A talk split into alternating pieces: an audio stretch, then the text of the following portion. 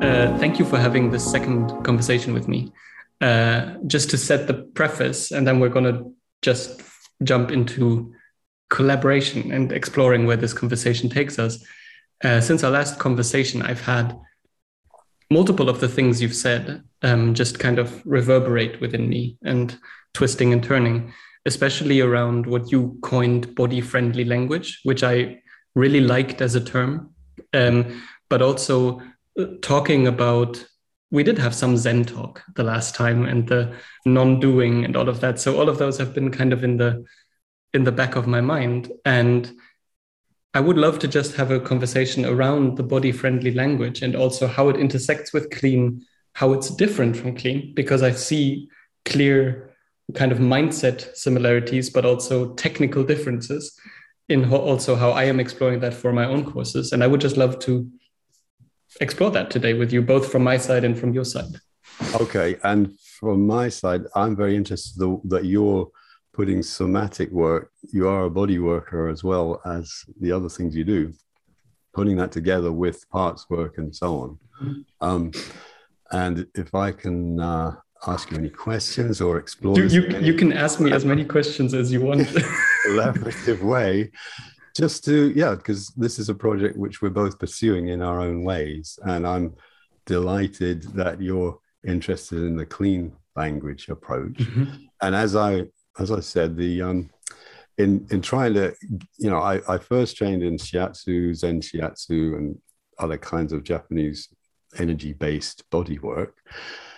Um, and then I discovered the clean language, and in trying to fit those two things together, not so easy at, at first, but I just realized that actually that you need some other kinds of language, which I eventually started calling body-friendly language, to make the place, make the space safe, make uh, give the client the sense that this is their space.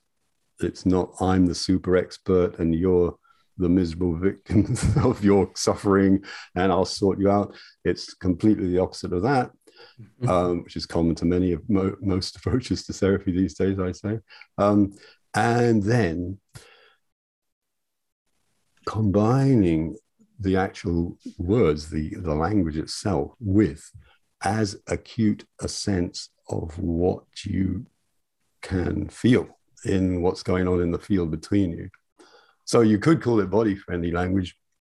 I would also kind of call it trauma friendly language. Mm-hmm. Sooner or later, if you ask the, the questions in the right way, then you're going to bump into the stuff that is in the way of this person connecting with their truest, most authentic, vital sense of self, which is coming back to what you kind of do.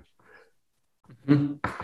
I I really find it interesting what you're saying there because um, so I, I wouldn't use the term trauma friendly. I would have I, I use the term trauma sensitive so it's trauma sensitive language and it's trauma sensitive body work and somatic work that that I've been exploring a lot.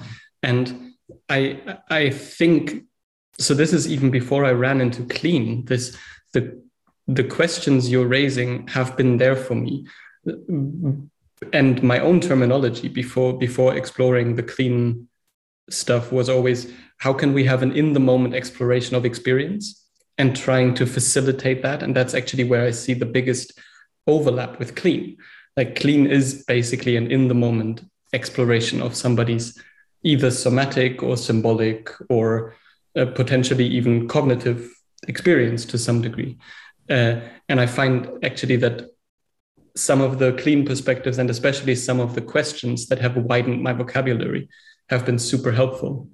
But at the same time and especially in the way of coaching and body work i i am exploring it's not just it's not just about unfolding experience but there are certain moments where it needs different tools where for instance it may need regulation tools and it may need uh, specific exercises experiments that actually help us uh, connect to the body in a way that is not just not purely coming from the client but where I give inspiration or instruction but then return to the exploration of and having done this, what happens now? Because then it's again me stepping back and not just not saying, and you're more regulated now, but it's giving the instruction and then exploring.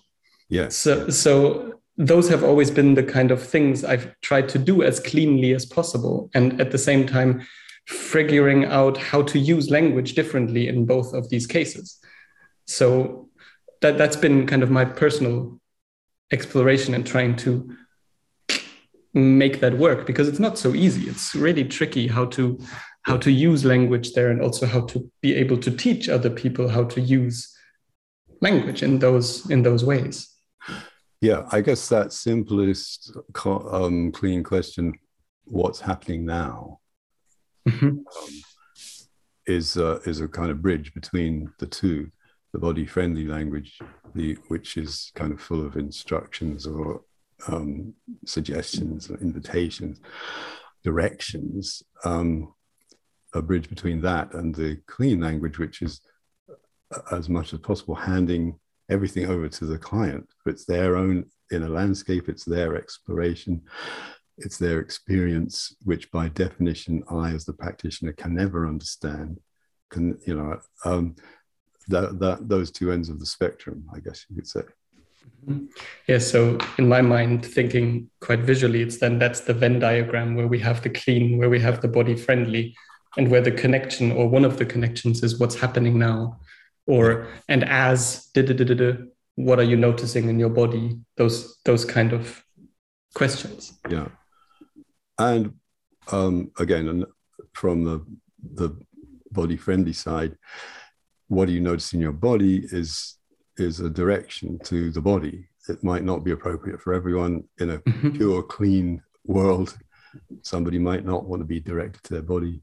And that's another bit about the the permission uh, always, and this is not easy, always um, doing your best to to hand that permission mm-hmm. over to the client so that anything that you say that doesn't work for them, they can immediately report that back to you, rather mm-hmm. than um, feeling that it's not okay for them to tell you that something isn't working because of that power imbalance you know mm-hmm. which is another aspect of what we're talking about really is how how best can we share this power collaboratively while at the same time as you say they're paying you or they're paying me for one's expertise for some help which which we do need to be able to deliver i so multiple things in what you've just said are very interesting the one thing i'm really drawn to is that permission to go to the body. Yeah. So the permission to ask a question and uh, and what's happening now, or even more specifically, what's happening now in your body, or what are you noticing in your body, uh, is something that needs to be part of the agreement of the coaching bodywork therapeutic agreement. Is we want to explore or include the body? Is that something you're drawn to? And if it ever doesn't fit for you, please tell me. But at the same time, I will include that because that's part of what we have agreed upon mm. at the beginning of a session or at the beginning of a of a, a session package. Well, if they've come to see you or they've come to see me, they presumably know that body work of some kind is at least potentially part of the package. Uh, yeah, absolutely. Um, but because I did some training in kind of hypnotherapy trance kind of work with uh, Steve Gilligan, who's a real master of that stuff. Um, you know, I, I did sort of start making a map in my mind of what are the things we do with body friendly language. And I, I, don't know if people listening to this would like a couple of examples but so, so i think i think we might even have the question of so what the hell is body friendly language and what do we do with it? Exactly. So anybody who's listened to any kind of guided meditation online or in a retreat or whatever you no doubt have noticed that the the facilitator will will begin with some kind of invitation or direction to bring your attention to yourself to settle down, to um, bring your attention to your feet, to your sitting bones, to the sense of the weight of your body. And as I start saying all these things, it's impossible not to start thinking about them. So that very subtle first step of hypnotherapeutic language, as soon as you mention something, the mind has to go there. If I ask you how, you know, how you feeling in your lower back, your mind has to go there. Um, so that that's the first principle with any kind of um, therapeutic language. Where are we directing the client's attention? Mm-hmm. And I'm sure that's the same for you. That the attention is the most powerful tool that we have in our work. Whether we're bringing attention through touch to a particular place in the body, whether we're doing it through language, whether we're simply doing it by noticing non-verbally that something's happening in the other person's body or energy field. These are all ways that we're kind of bringing attention to what's and going on. So, so, number one, when you speak of hypnotherapy, I I do I have been trained I have trained a bit in hypnotherapy too. So uh, just the the language patterns of it also not just not bring your attention to your feet, bring your attention to your legs, but and bring your attention to your feet. And then, so how do we link it? How do we make it easy for somebody to follow that, but also make it invitational enough that they could say no, so that it's not do that. Um, and the the other thing you were just oh, I forgot my second point. That was I had a really good one.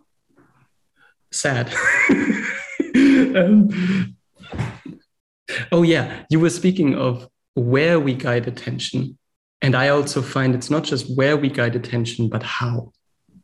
Hmm. So that it's that it's a difference of uh, can you move your attention towards your feet or can you sense your feet or can you go into your feet or can you uh, can you focus on your feet or can you settle into your feet? All of these are very, very, very different invitations. And I find that clients are very precise mm. in what they do. They will usually try to do exactly what we tell them. And if we tell them to go into their feet, it's a difference than can you sense your feet? Yeah. And they will usually either try to do exactly what we tell them or resist what we tell them because it's not fitting, which is very welcome. But so it's not just where do we guide it, but also how. Yeah, yeah. And I think also having studied mindfulness in a in a formal way, mindfulness-based cognitive therapy, that's a very interesting area in in relation to body-friendly language because um, mindfulness, the mindfulness course is taught to anybody. You can come to that course with no particular interest in connecting with your body, there are various ways in which you're invited to do that.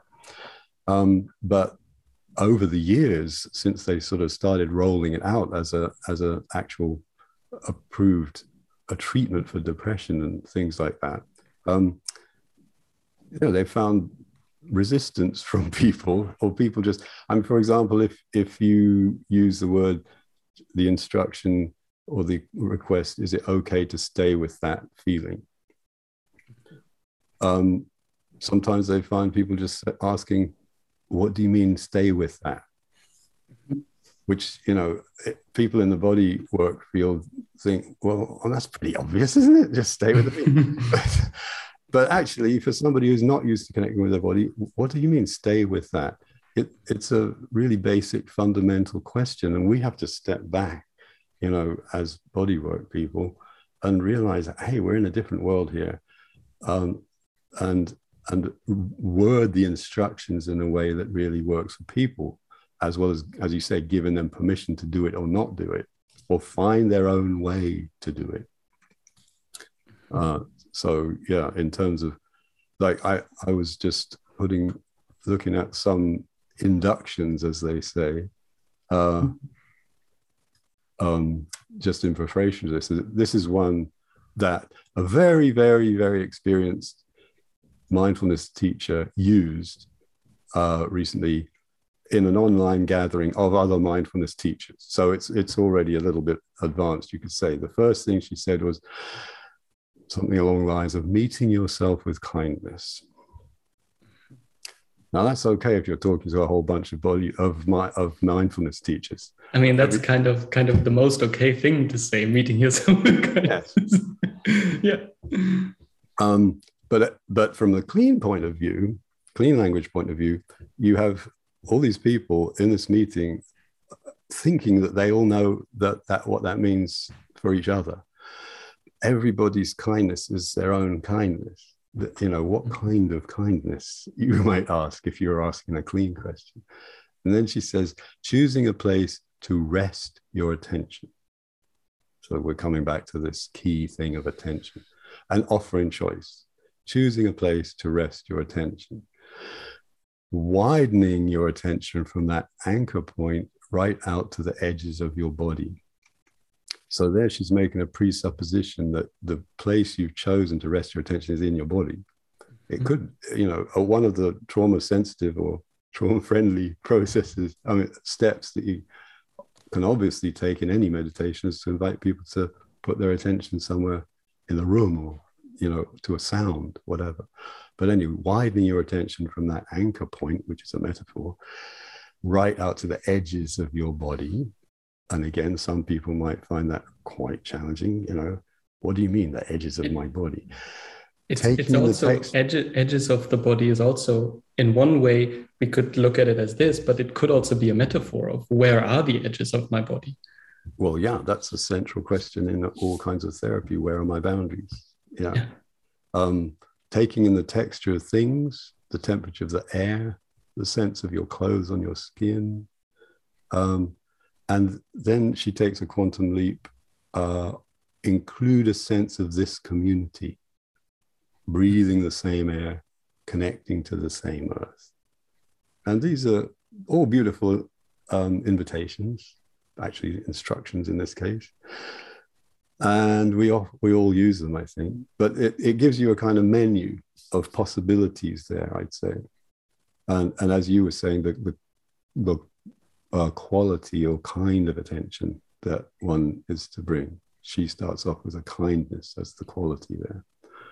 That might be over the top for some people. Uh, if you're very depressed, kindness is the last thing you know how to bring to yourself, for example. But um, spacious attention, might be like or mm-hmm. simple attention you know you have to fit it for the person but that that's just a, an example of, of what we're talking about when we're i guess when we're talking about body friendly language and so in the body friendly language there are the invitations slash instructions um, there are also certain presuppositions that are within each invitation, within each instruction. Yeah. Which is actually what makes it so tricky for leading groups and leading group meditations as to every instruction, every invitation we give will fit for some people yeah. and will not fit for others. Yeah, absolutely. Um, and so, well, can I ask you then, Lucas, that um, your interest in bringing your somatic kind of work together with parts mm-hmm. work, um, mm-hmm. Where where are you at in terms of the body friendly language? What what is it you're trying to figure out precisely, or so? Um, within that, there are multiple elements of the body friendly language. So, number one, in my teaching, that I always guide certain meditations in the beginning of calls. And I've been exploring and questioning how to do that most uh, elegantly, most cleanly, but at the same time, in a way that is both instructive for people so that the meditations can actually give them certain tools they can use for themselves and for others. And that's been a tension field for me on how to word all of those things, how to how to word things like is it okay? And if you want to, and I invite you, and all of those things in the in the guided meditations. Mm. So that's that's one. Um, another one is that I have within the the kind of parts work I am both guiding in my sessions, but also teaching in the courses. I have a lot of small micro agreements and body, and I would say body friendly, body oriented questions. So for me, everything in the parts work I teach will start with um, what are you noticing? And noticing can be more thoughts, it can be feelings, it can be sensations, it can be within the body, around the body, can be over there, whatever. I'm totally open and I don't give people anything. What are you noticing in your body or what are you noticing in your feet in this place? But as we explore experience, there will, because it's what I teach and it's what I do, there will be a place where once we find something that is challenging for people and that they want to explore, I will ask, is it okay to call this a part or to relate to this as a part? And that's a very fundamental question for me in this is it okay that we do that? We we don't even know if it is. Like I don't say is this a part or is it okay to say this is a part but to relate to it as a part or call it a part? Mm-hmm. Which for me it took me a while to get those distinctions clear because I found it has a very different effect on people if I ask, is that a part? Or if, if I ask, is it okay to call that a part? Because the call that a part still has the possibility of maybe as we call it a part, we find out it's not a part. And actually, that's something that's really important also in how I hold that within myself. I want to have that openness that I am giving a clear structure because most people who come to me have not yet done lots of parts work. So in me asking that question, is it okay to call that a part? I am giving structure. Mm. And at the same time, I want to see if that structure is okay for them. Mm. And I want to be open enough so that even if we both say, yes, let's relate to that as a part, mm. Maybe five minutes later we find out it's it's just something weird you ate in your stomach. And then we don't have to stick to it being a part, but we can say, okay, yeah, we, we related to it as a part, but it wasn't really one. And then we can return to openness. That's what I was going to ask. How do you know if it's not a part? I don't. But I mean, how does that? How, how? What kind of? Or how do you know it is a part? What What's the definition? What, what, agreement do you come to with a client that oh yeah, this is actually a part? So for me, the and again the whether we know it's a part will come down to we relate to it as a part, and then we start exploring. And there in the exploration, number one, if it is a part, it will become more and more 3D in a way. So that even though in the beginning it was just this tension, as we turn towards the tension, and that's again body friendly language, is it okay to turn your awareness towards that? Well, that, yeah, body friendly language indeed, yes. Yeah. And mindfulness language, you could say, yeah. Yeah. Yeah. Um, and then usually if it's a part, we will we will get to know different elements of it it's oh as we turn the attention towards there's not just the this is a bit scary but we'll get a thought along with it and we'll get a, another sensation and we get a picture and so this will kind of flesh itself out and sometimes that just doesn't happen sometimes we relate to it but hmm. and then it might still be a part mm-hmm. but we don't get access to it right now and then it's important for me as the facilitator to also not uh, cling on to it too much, but to see that as a system, as a, as a symbol also from the system saying, maybe this is not the path.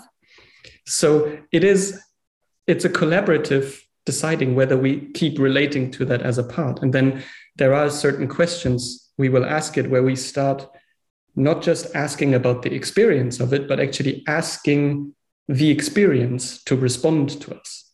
And that's usually where it gets most um, most clear that it is a part or that it is not a part.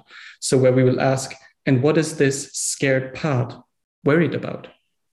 And see, does the response come from the part? And people can tell. even people who are not trained in it, they kind of get, oh, this is just my my mind saying that. And usually they can then see that's coming from a different part within their kind of experiential space. And sometimes it's coming from exactly the place we've been talking about. So that, that's kind of how how we determine. And I it's never me saying, yes, yes, yes, that is a part. Mm-hmm. It's always the collaboration with the client, seeing, hmm, does this seem to be a part or not? Mm-hmm. In a sense, maybe does does it have a mind of its own? In in one way, yes. I, I look at parts in one way as um, we don't just have one one consciousness that is or one self, as many uh, psychological traditions would have called it, where it's just this is who we are. But we have different elements within that. And I actually, my experience is that these parts, these elements, have a consciousness of their own that's not split, but that can have different information and different imprints and different outlooks at, at life than other parts, and maybe than me right now. Yeah, and the so how does the the body friendly language that and the actual body work flow from from that? So body friendly language, as in for me, the is it okay would be already some body fr- body friendly language. It's the can you turn your awareness towards that, but it's also it goes much further than that in the way I explore the parts is very and can you it's always these small steps. And as you relate to it like that there's a lot of kind of somatic energetic re negotiation constantly. Is this okay? What are you drawn to? Which i would consider very much they're often questions that for me at least people can only answer from their embodied space of is it okay? Yes uh, which one are you drawn to? Um, but then also for me, one tool I use a lot are small experiments mm. where we will relate to the part and I will set a container that is a small experiment, a little bit inspired by the Hakomi experiments. Um, I don't know if you've ever heard of them. I find them very, very skillfully hmm. done mindfulness exercises where it's we'll have a small experiment that will just take a few minutes, but within that, we will try something out. We will try to relate to something in a certain way. For me, it's often can you try to place your hand where the part is in your body? Can you breathe with the part? Can you um, just be with it? And those will be small experiments, again, set up in a, at least for me, trying to be as body friendly as possible way. And then from that, going back to and what happens then? What happens to you? What happens to the part? How is the relationship between you then? But having done that after that short experiment. Yes, yes. Uh, certainly, um, I use that kind of experimental approach as well, just asking, would it be okay just to do a little experiment with that? Yeah. Um, no, that, that all sounds fascinating in terms of how the body friendly language helps, I guess, just sitting here right now with, with my own sense of what's going on with this conversation. It's like, well, there's a lot of words, and it's very mm-hmm. interesting um, to talk to somebody else who's doing the same kind of thing. And it's like my body is just sitting here saying, well, what about me? Mm-hmm you're talking about body friendly language, but why can't we actually bring the body into this mm-hmm. conversation? And I saw, okay, so that you could say that's maybe a part of me, the body part of me saying, come, come into the conversation. So if I say, okay, let's um, let's see what happens, then what what does happen? That that's the question. And I would love to explore that. My body right now tells me I need to turn up the heating, and I will quickly do that. It takes about 10 seconds. I'll be right back. So maybe if you are up for it, we could have a small exploration right now, bringing the body into it a tiny bit. Yeah. Uh, who knows what would happen because we we're, we're not in a client therapist situation. No. But so if we yeah if if we call this an experiment, Yes. um, then and I listen to my body, and you maybe help me listen to my body for a minute. Let's see how that. And what is my body telling me about this conversation? So yes. first thing that happens for me is it just says, "Shut up." and listen. Shut up and listen. Um, and And is it okay to stay with shut up and listen for a moment? yes, and especially okay for me to have that permission from you. Um, Mm. and for you to inquire in that gentle and respectful way. And um, so, what happens next?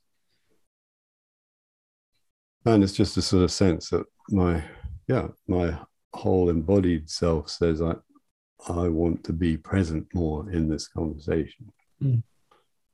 Um, and it just start- starts reminding me of how I would be present in a conversation with a, a client or anyone who wanted to explore something with me helping them. This is how I would be present. Slower speech, less in my head trying to think of what I should say next to, you know, keep the podcast going. Um, more open, literally open here to that sense of connection. Even on a Zoom screen, it's just you know just as powerful. So the the the thing right now is just be open to your sense of connection with whatever is is there in the field. It doesn't have a name. It's not like Lucas or anything. It's just be open to your sense of whatever is there in the field. Mm-hmm. And when you take a moment to listen and express what your body wants, how is that for your body? Well, that's like it's like um in an Aston Martin. There's a huge sense of power behind me, actually.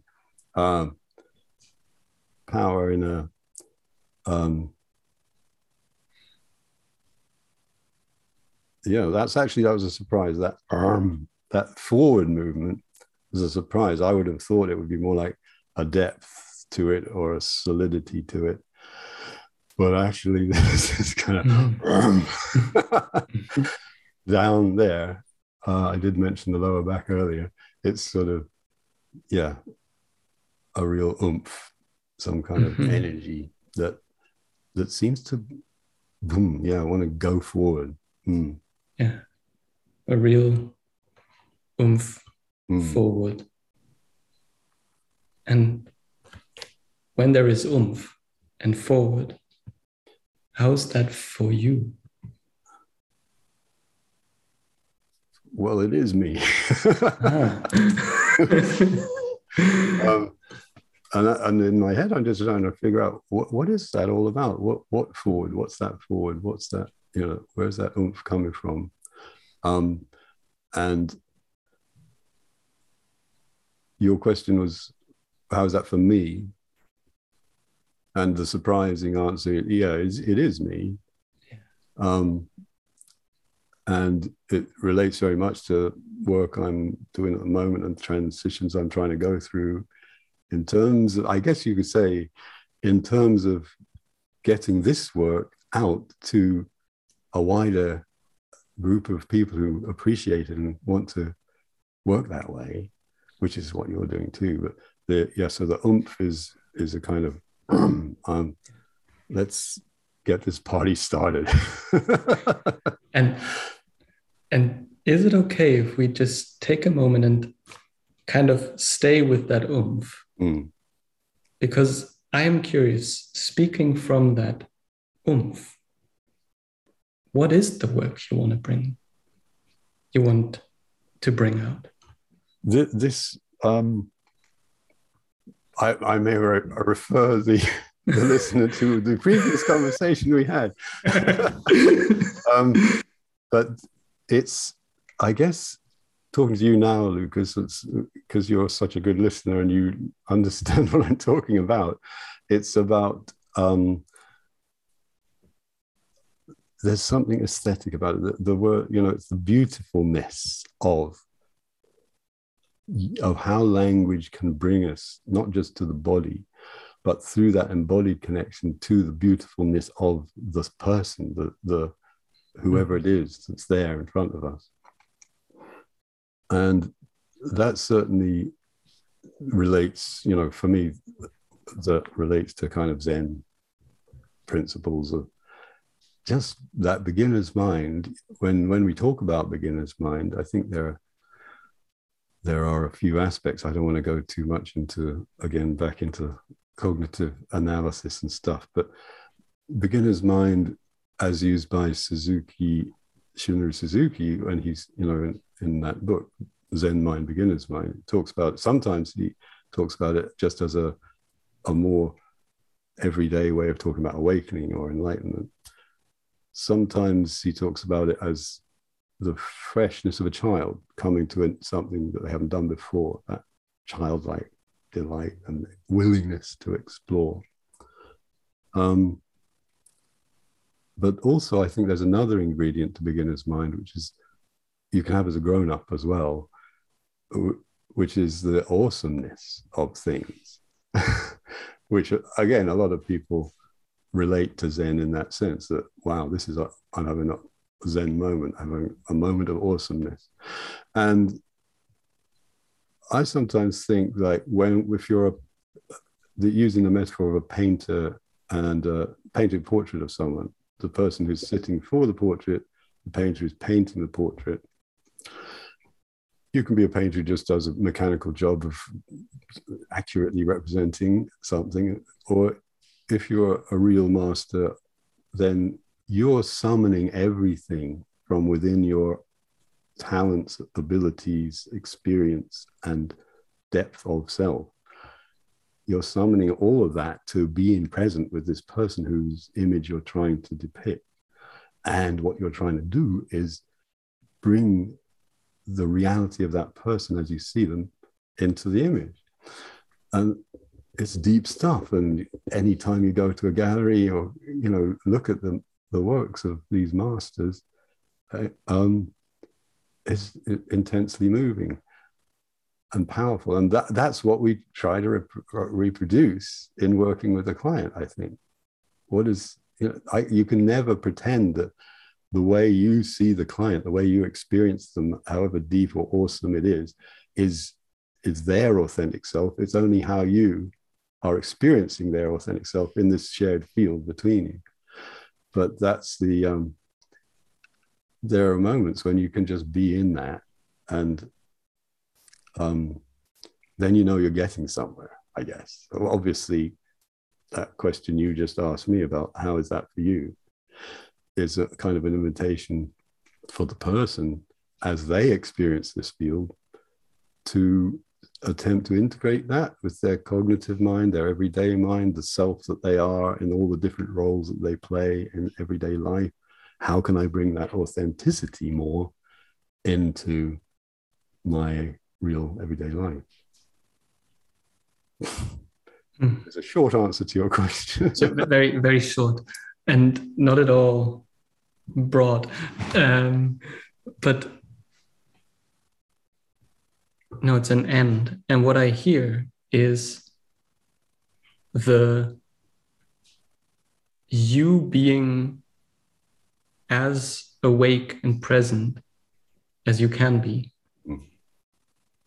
And in that awake presence, yeah, being with the other and actually bringing that same presence to them and in that having that awesomeness, that awe for them, and the unfolding fabric of the connection. And that I hear what you want to bring to the world is your own take on what might help to create that in session settings with people. Yes, how can we use language and body awareness, somatic awareness, to facilitate that work? And in in pure body work, like in Zen Shiatsu for me, whatever it might be for you, um, when the person lies down, they stop talking. You begin to connect at a much different or deeper level. And um, I remember doing this as a project when I, in my third year of training in shiatsu, I, I just took before and after photographs of people's faces after, before the shiatsu and after. And, uh, you know, the face afterwards was quite different. You, there was, oh, there's the real person.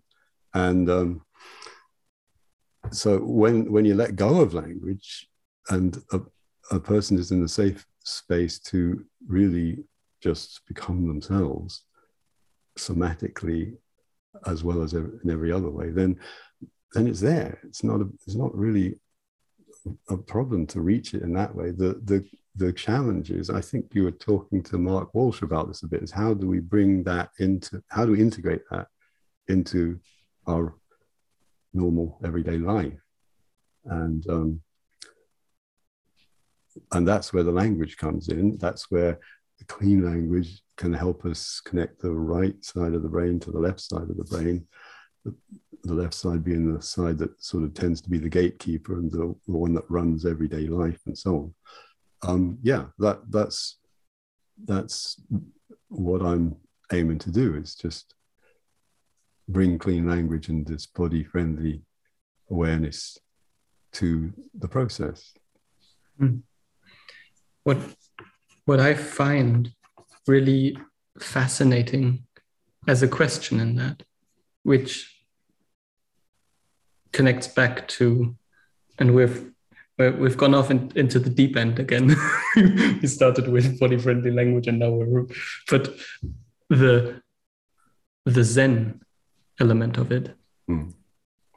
and my experience not with Zen in particular, but with uh, awakening oriented practices and awakening oriented uh, retreats and similar is the connection to this deepest sense of who we really are mm-hmm. and what that might be when the layers and shells and all of that are either peeled or have melted or have been penetrated or i think there are different kinds of experiences that we can have that give us an, a glimpse of that. Zen. Uh, and i experience it in sessions as a the more i can be connected to that in me or rooted to that in me I have completely different resources than when I'm trying to figure things out or trying to do the right thing. And the more a client in a session can connect to self, as I would call it in the IFS model, in themselves, uh, sessions will just naturally take the twists and turns that are helpful. And I don't have to figure it out. And in one very fascinating way, they don't have to figure it out. But there is a deeper level of reality that actually guides us in mm. that. And I find that that guiding force is very often not a cognitive force, but could be much more rooted in the body and the wider awareness that can come with resting in that body and field. Yes, a deeper level of reality, as you say. Uh, it's definitely not cognitive, and it's definitely has something to do with the with somatic presence. And I guess the um, I'm reminded that when the when they were starting to develop mindfulness-based cognitive therapy, these um, the the people who figured it out were psychologists, and they went off to Jon Kabat-Zinn to learn how you teach it, and they sort of came back with it as a script, and they started working with clients, uh, patients um, who were prone to depression, and sort of almost as if they were delivering it as a script, and it didn't work. And then they realized that, oh, we have to do mindfulness too. And it's the same with with this body friendly stuff. The more you make it a regular practice to listen to your own body, uh, also to do your own parts work, obviously, uh, in terms of what you're doing, the more the, the, the presence that you bring is an invitation to the other person's somatic presence to come into the space. And again, you have to be extremely careful with that because it can be a surprise or a shock um, for a person when they suddenly discover that they are somatically present. You know, the, the cognitive mind has to catch up with that or to make sure that it's okay or to try to control it in some way. Oh, my heart is really pumping away here. What's going on? You know, it can be challenging. So, um, we the body friendly language includes a lot of ways to back off, a lot of ways to remind the client to put the brakes on, that they have the power to put the brakes on themselves, regulation, as you say. Um, and in the in the real business of practice, that's what we're really doing. I mean, yes, I can talk about the awesomeness of, and the beauty of the, the authentic self. You only get there by being mm. really willing to put the brakes on, really willing to listen to your own neuroceptions of what's going on and you know yeah. what's going on for the other person. So how do you find that works in your practice? Um, so in two ways i find that.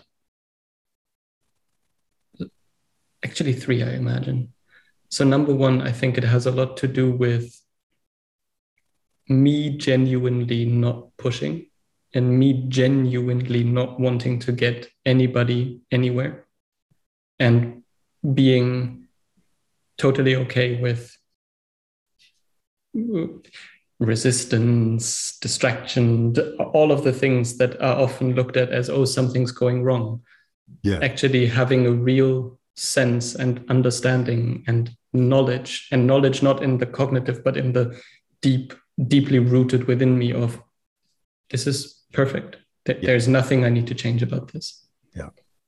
That's why I call it trauma friendly rather than trauma sensitive. Yeah, you have to be trauma sensitive and then be trauma friendly. Mm-hmm. Be delighted, be, be welcoming. This is that's that sort of more childlike yeah. aspect of the beginner's mind. Oh, this is fantastic. This is delightful. This is intriguing. Bring curiosity. Yeah. yeah. Um, and from the parts perspective, this is the second one. There is the there is the mantra, and it is kind of a mantra of all parts are welcome. Mm. And that means that no matter what happens in a session, we, we might be at the at the place where my take on oh what's going on here is oh we're right before the big reveal the big thing and then something different happens and it's so easy to then be like oh can we just get rid of that so we can continue here? But actually all parts are welcome. And this part will have some reason why it is coming up right now. Absolutely yeah. And then also having the skills on a parts work level to include that but also on a body level because most parts that come up do have some somatic uh, expression. Some parts are mm-hmm very much cognitive and they don't really have a, a deep expression on the on the soma but most parts do. There is suddenly a different feeling a different sensation a different nervous system state. And that is also not just welcoming the part cognitively. Yes yes you are welcome. But actually on the somatic level being like all of that that's happening right now is welcome. Yeah. You're you're in fight flight now. Great. And maybe it's even okay to just stay with that because it could be really interesting to see where this is coming from and what this fight flight wants. And maybe the fight flight is too much for your system right now. And then we can also find a way to potentially find more regulation. Great. But having that welcoming of the of the embodied energies and of the survival energies that are in the body the welcoming of it exactly yes and and if probably a lot of people watching this uh, are working therapeutically one way or another with people I, I think that's the thing that we underestimate in our work is simply the the allowing a thing to be there because a person in everyday life, they say they're suffering from anxiety and they, or the, you know, the, the breathing gets very constricted or something day to day. Um, and that's not a nice thing to be happening. They come to you and they want to get rid of it. But actually, as you say, the first step is, is it okay just to, to allow that to be there? In, uh, and and also including when it's not okay for that to be there. That is that it is totally okay. Of course, for of it course. to not be okay. of course, because it's yeah. a question, and it's again yeah. handing it back to them. And um, if they say no, then you kind of can offer the experiment of some graduated approach to it or whatever. Um, but we often, as you say, we think there's the big reveal is just coming, and we want to get onto it. But this thing about just allow that to be there in this safe space. And that part then discovers oh wow i'm in a safe space. I can behave differently. And uh, again as you say the system the intelligence of the system and how it wants to heal itself. Um, has space in which to start doing things differently to ex- explore the possibility of doing things differently. Yeah. And i yeah.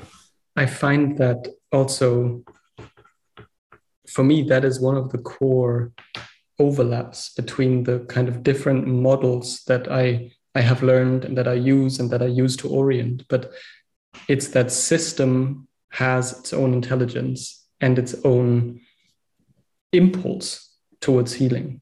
Yeah. And I find that comes from the bodywork perspective. So the shiatsu, or in my case, more the Thai perspective of there is life energy mm. and the life energy actually wants to live that, that that's part of it and it will have its natural uh, imprint of wholeness if we allow it to flow yeah. it's it's the the trauma nervous system perspective of each kind of level of our nervous system each survival pattern of our nervous system is has the impulse and the positive intent of helping us survive and actually each and at the same time the whole nervous system is geared to try and return towards regulation and actually it has its own path if we can follow it in small enough steps mm. and each part in us which would be the parts perspective has a positive intent for the system and the clean perspective would be that the whole system and within it kind of encoded within each metaphor there is a there is a path towards unfolding. And I find that that trust, we, trusting that, trusting that there is a deeper wisdom at work that can really guide us, and that I, uh, for me personally, that is, I think, the without that, I wouldn't know what to do. Because without that i would think i have to figure it out. And i know very well that i can't. That any client any situation is way too complex for me to try and figure it out. Yeah and the zen principle of it being okay to not know is is really very very important um absolutely so another thing i was doing just to prepare for this was looking back at Ericksonian hypnotherapy basic principles of that. And Erickson himself uh, was a very unusual individual. Uh, he had polio twice and had to recover from that and retrain his body twice to do that. He was dyslexic, he was tone deaf. He experienced the world, you know, in ways that are not normal. Um, and that gave him, I think, a, a, a, good start in just this willingness to experience everybody as unique. And so that first principle, each person is absolutely unique, and we really need to crank up our curiosity rather than settle back into that lazy thing of how is this person like me? Actually, how are they doing their own thing in utterly unique ways? And the second principle is what they call it in Ericksonian work utilization, which I guess in a Zen way, you just says, what is happening right now and how can we bring that in? How can we use that? What is this person offering me from their uniqueness? What are they offering me as a way to begin the conversation? So rather than imposing a model or an idea of what we should be doing, you you take whatever is offered it's, in it's the client's the, behavior. Yeah. Yeah, it's the distinction that I think I picked up from Peter Ralston, who's a crazy dude. I, I like crazy dudes, uh, but his his big distinction is exclusion versus inclusion. Mm-hmm. That whenever we try to get rid or remove something, we try to exclude it. Mm-hmm. But the only sustainable way to deal with whatever is challenging us within ourselves, within our world, is to include it and actually make the system bigger. So, and that's again, that's come back to that having a safe space and somebody who's there who's actually interested in helping you do that. And yeah. in a way, that's that's all we do. And um, it's so important that there's a lovely quote I've got here from John O'Donohue. Uh, Poets are people who become utterly dedicated to the threshold where silence and language meet. And when I read that, I thought, yeah, that really resonated. Um, but not, it's the, the, for me, it's where the body and where language meet. This is the kind of work uh, that, that I'm interested is to being utterly dedicated to that place where language meets the body, and then what happens? Mm. Mm.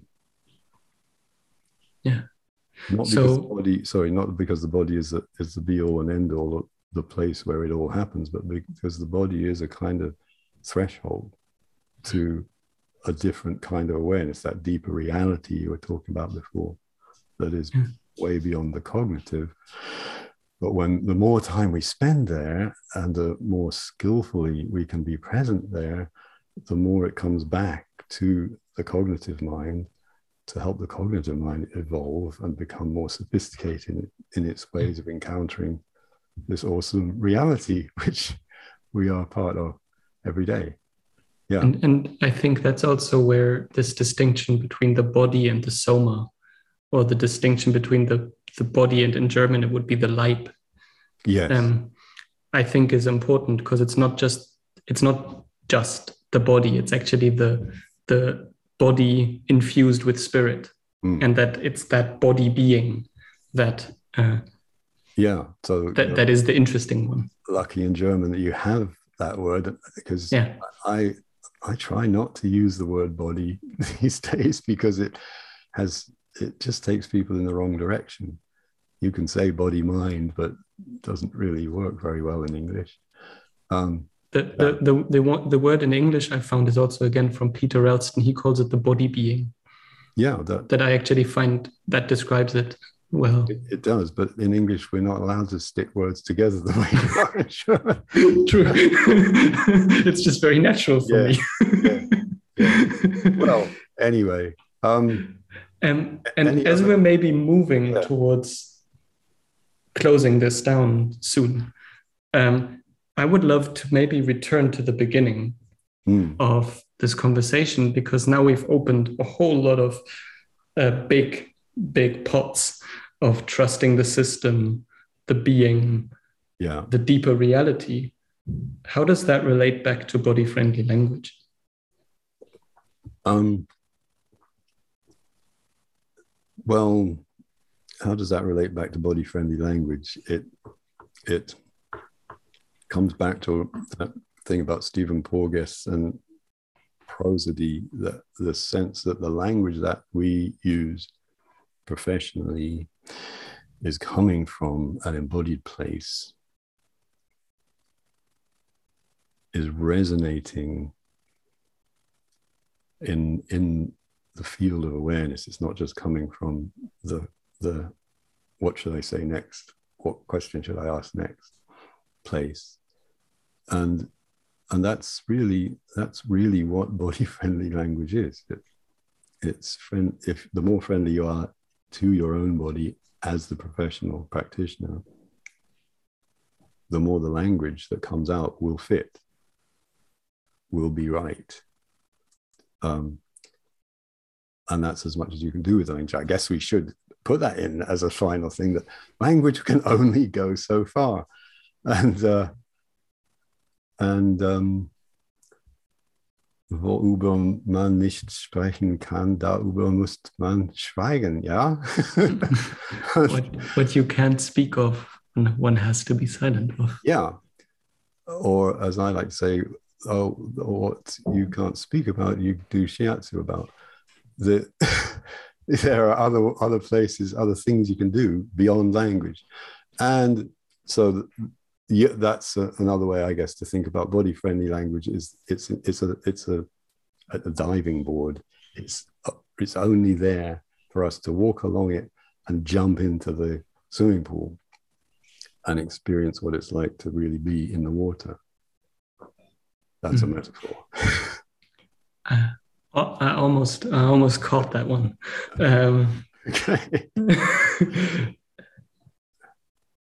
I I I would maybe add two thoughts I have and see if that resonates with you. Because for me, I find that body friendly language is about how I am with my body, but it's also how